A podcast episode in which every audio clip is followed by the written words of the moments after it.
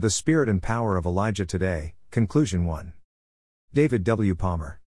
As we come to the conclusion of our series of devotional teachings on Elijah, the Spirit and Power of Elijah, and its continuing ministry today, let's review the scriptures at the heart of this line of truth.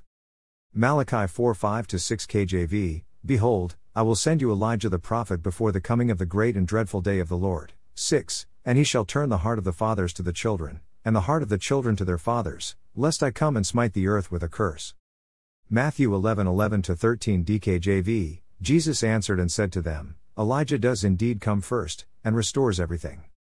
12 But I say to you that Elijah has already come, and they didn't recognize him but did to him whatever they wanted to do. 13 Then the disciples understood that he spoke to them about John the Baptist. God chose Elijah as the one whose ministry would return to prepare the way for Jesus because of his spirit and power. His spirit was one that forcefully advanced God's kingdom purpose. His power achieved much, it was power in prayer, demonstration, provision, healing, family reconciliation, impartation and delegation, transforming his nation, eternity. Importantly, Elijah's ministry was one that discovered what God was not in the wind, the shaking, and the fire. Initially, Elijah was very successful at operating at the pinnacle of God's ministry, as he knew it.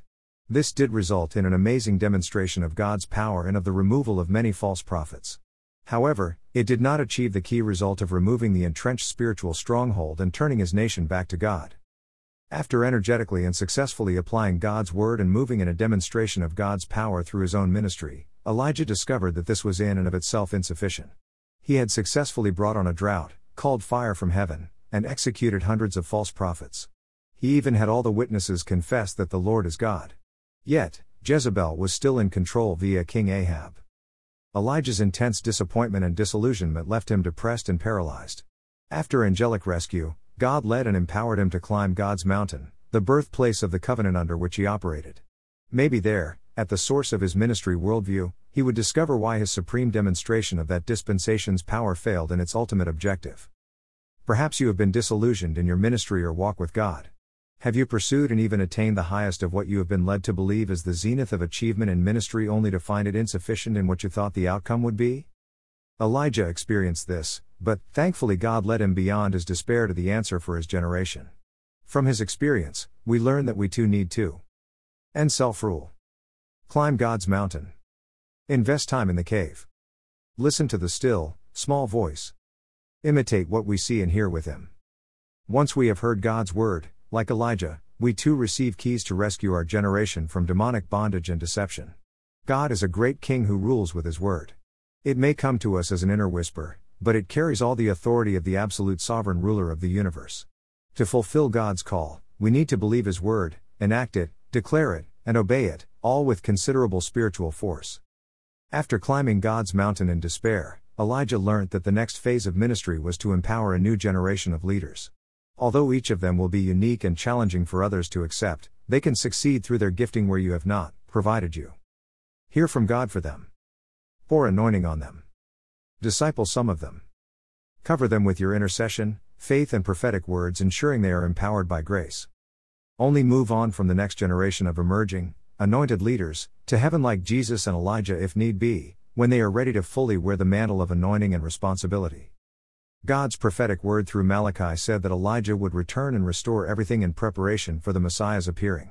The initial fulfillment of this was through John the Baptist prior to Jesus' initial advent.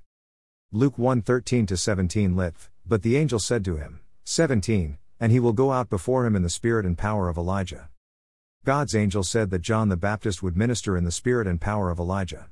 And according to Jesus, John the Baptist's ministry was the prophesied reappearing of Elijah's ministry that prepared the way for his first coming. However, Malachi's prophecy said Elijah's ministry would emerge again prior to the day of the Lord, the day of judgment. This must mean that it will re emerge prior to Jesus' second coming. At the time of writing, this is yet a future event. Therefore, we can conclude that God will raise up ministry with the spirit and power of Elijah in our day. When the Elijah ministry reappeared in John, he literally prepared his generation for the arrival of Jesus, God's only begotten Son. By looking at how John the Baptist operated, we have learnt various aspects of how the Elijah type of ministry will function today. John saw himself in God's written word. He stood out and started declaring the written word, over himself, in preaching to others, and as prophecy. He didn't chase crowds, they came to him. He pointed to Jesus. He prophesied about Jesus' ministry and what he would do. He deferred to Jesus, I must decrease, he must increase. His Elijah type ministry was one of spirit force. Matthew 11:10 13 DKJV, and his disciples asked him, saying, Why then do the scribes say that Elijah must come first? 11 Jesus answered and said to them, Elijah does indeed come first, and restores everything. 12 But I say to you that Elijah has already come, and they didn't recognize him but did to him whatever they wanted to do. In the same way, the Son of Man will also suffer under them. 13 Then the disciples understood that he spoke to them about John the Baptist.